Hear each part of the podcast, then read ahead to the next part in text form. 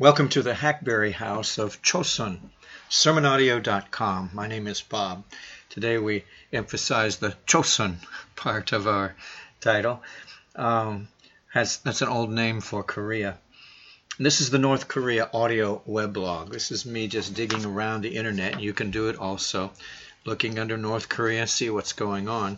Some of these articles are very recent, some are several years old, but new to uh, this broadcast. First, North Korean faces spy charges for contact with Christians. This was uh, posted June 8, 2017. This is the most recent of the ones I will share today.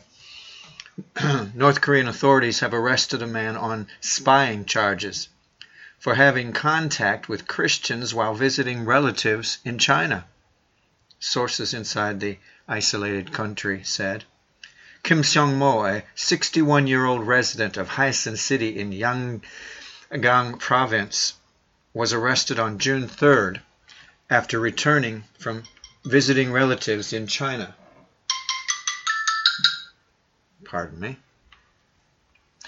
Um, I witnessed him being dragged by state security officials in front of Hwayeon train station, one source told Radio Free Asia.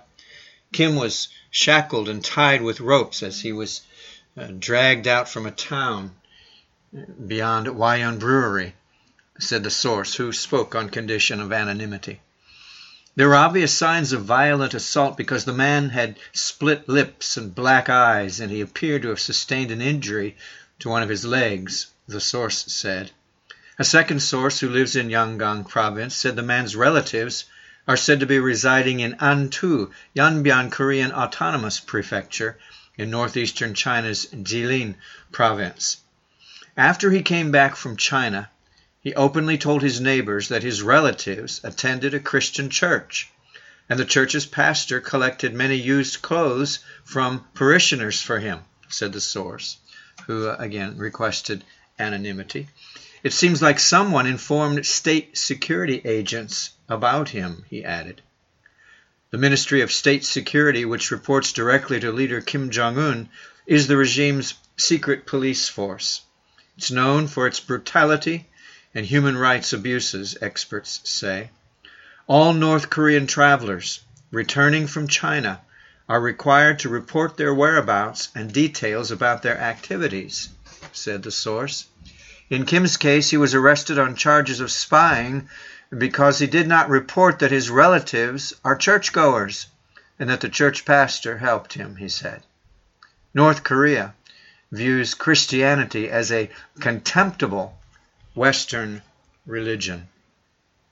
Let's go back to 2012. This article was posted in 2012 and tells a little of the history of the North Korea situation. It's entitled North Korea, and this is from, by the way, that first article was from International Christian Concern.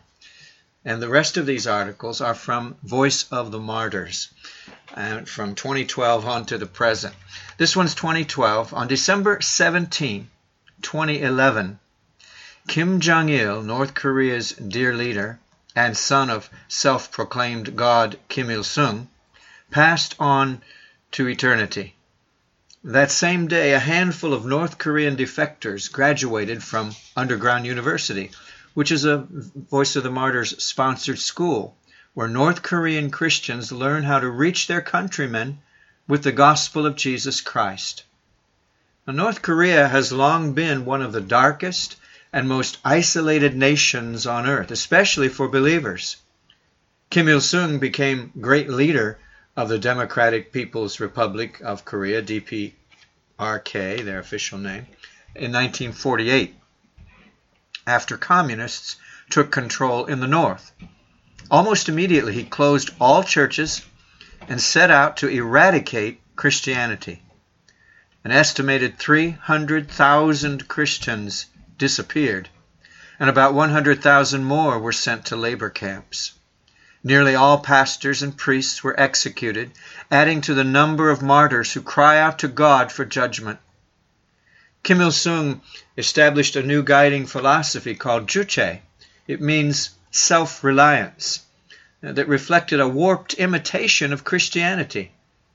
as the son of Christian parents and the grandson of a Christian pastor, Kim Il sung uh, appointed himself supreme leader in Godhead, with his son Kim Jong il as the son of God. He set himself up as God and put his son in the place of Jesus. North Koreans are still required to worship Kim Il sung with all their heart and might, even after his death, according to Article 1, Section 1 of the Party Covenant. His son, Kim Jong il, was bestowed with divine interpretation of the Juche ideology.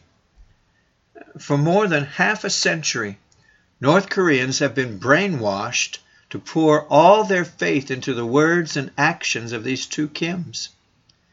Well, at the 2011 funeral for Kim Jong il, mourners could be heard asking, How could you leave us? What are we supposed to do without you? On state TV, a soldier declared, The people, the mountains, the streams, and the heavens are weeping tears of blood for having to bid the final farewell. But tears and blood are all too familiar to North Koreans, especially Christians, and North Korea's martyrs continue to cry out for God to avenge their blood. Cho Chung-hee grew up in a typical poor family in the North Korean capital of Pyongyang.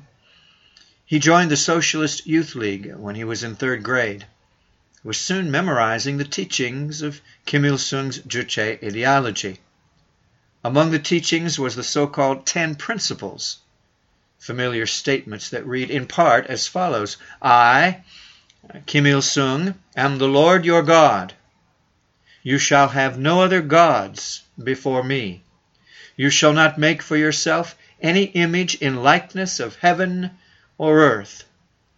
You shall not bow down to any idol, for I am your God, Kim Il sung. At each meeting, the youth began and finished with songs of admiration and praise to their great leader.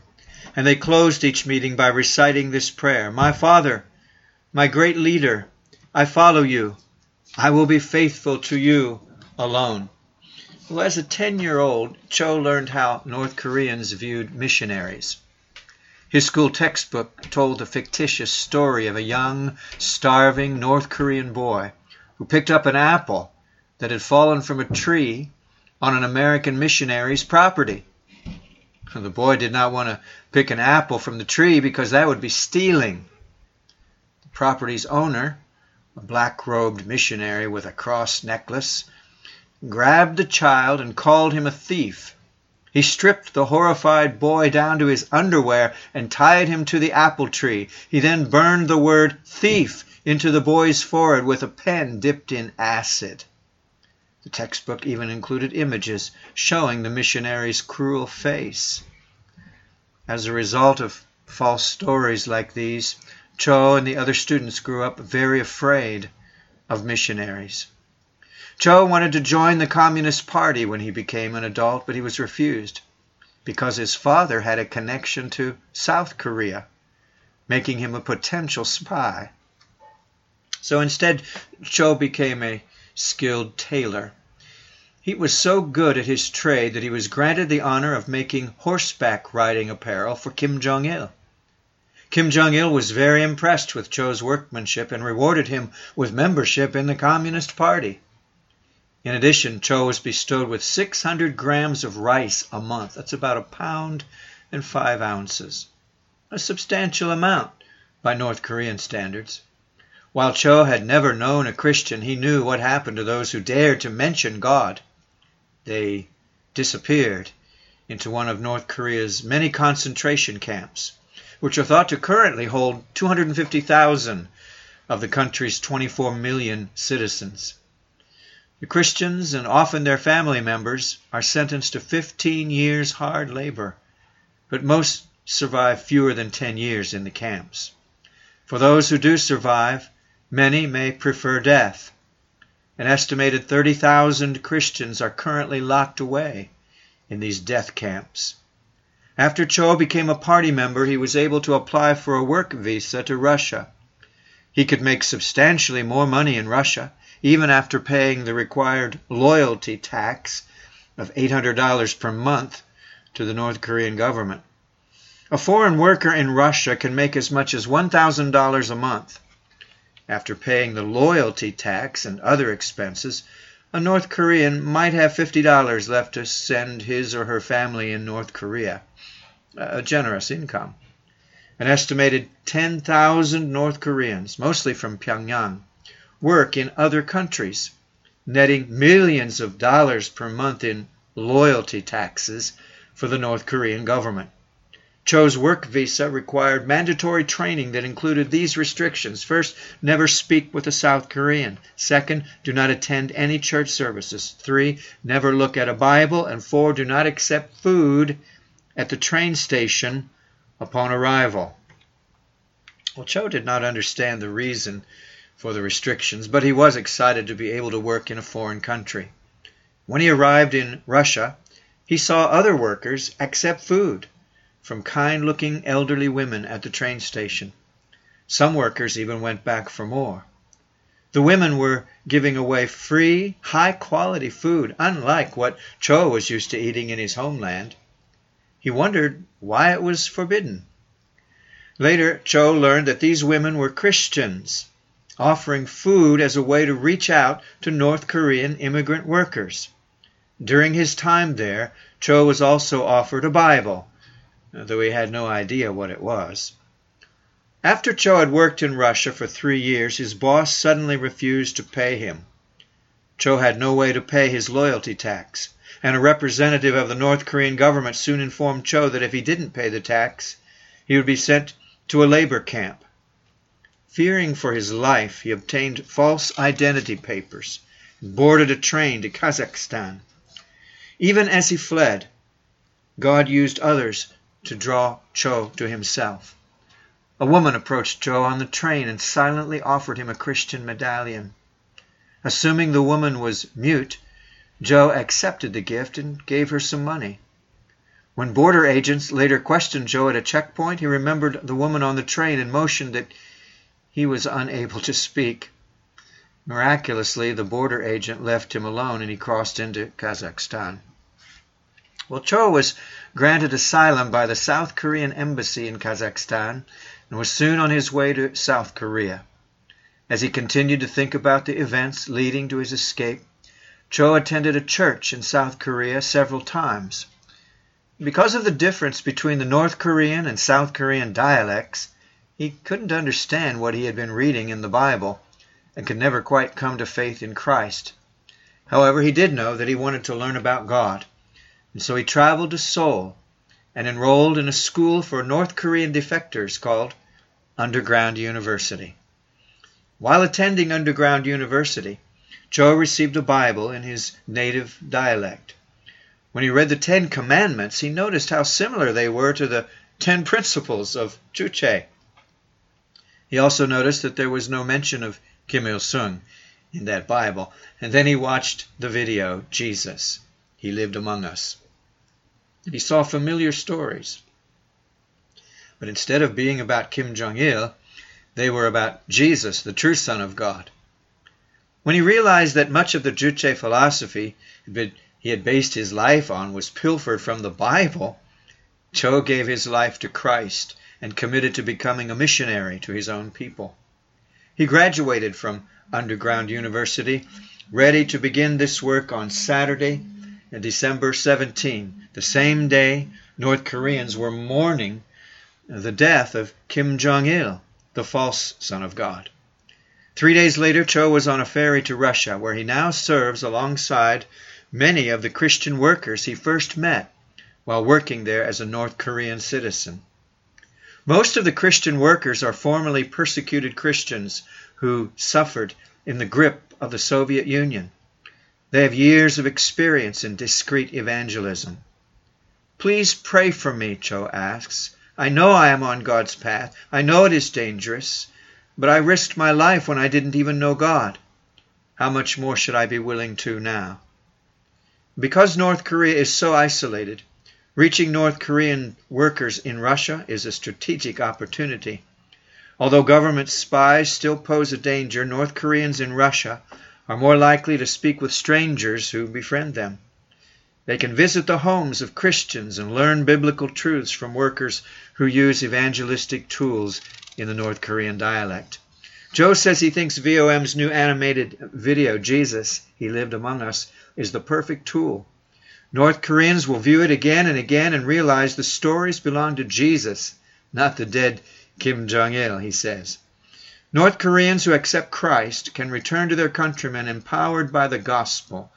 They had the answer to the cries of dismay expressed at Kim Jong il's funeral. God is not dead. The false gods are dead in North Korea, leaving a tremendous void in the hearts of many who thought they knew the truth. However, the true God is very much alive, and today we have the best opportunity we've had since 1948 to share the good news with people in the most restricted nation on earth. Kim Jong il's youngest son, as you know, Kim Jong un, succeeds his father as North Korea's new leader. Kim Jong un is being modeled in the image of his grandfather, Kim Il sung. His mannerisms, clothing, even suspected plastic surgery have been fashioned to make him into a Kim Il sung look-alike. North Korea's leaders hope to show that Juche is real and that North Koreans will eventually join their great leader forever in heaven. As Kim Jong un declares his loyalty to his family's ideology, the voice of the martyrs and many brave co workers will continue to bring the message of the salvation, true salvation, to North Korea. Now let's jump ahead. That was 2012. Now let's jump ahead to March of this year, 2017, in North Korea. This is also from Voice of the Martyrs, a seeking soldier a North Korean military official recently defected into South Korea in search of something rare in North Korea, something that validated his Christian faith. While at a resettlement center in South Korea for North Korean refugees, he met Voice of the Martyrs workers who not only affirmed his faith, but shared how important it is for him to be a light in his dark country.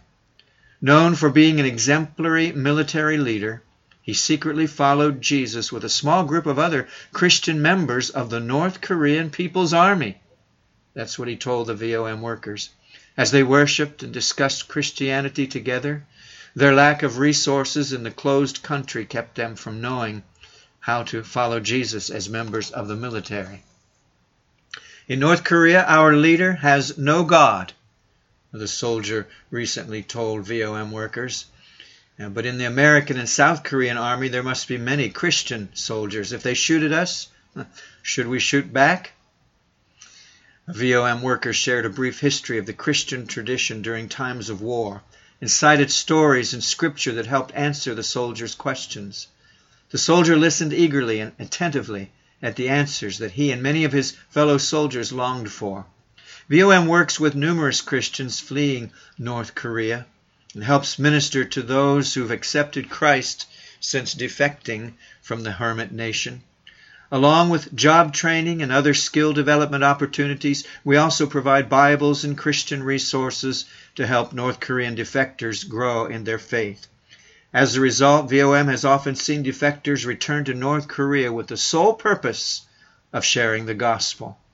That's what led the military official to return too having heard how he and others believers in, in the North Korean military can continue serving Jesus and sharing the gospel no matter their circumstances, he realized how important it was for him to go back. After all, he didn't defect to seek safety or security, he defected to seek answers. The answers he received told him everything he needed to hear. Jesus is with him, even in North Korea. Well, I have more here, but um, time says better let it go for this time. Uh, thank you for joining with us at the uh, Hackberry House of Chosun website of sermonaudio.com and uh, check in from time to time to see what's going on here. Different things happen on different days, so uh, you just never know. Check in with us. Lord willing, we'll talk soon. Bye bye.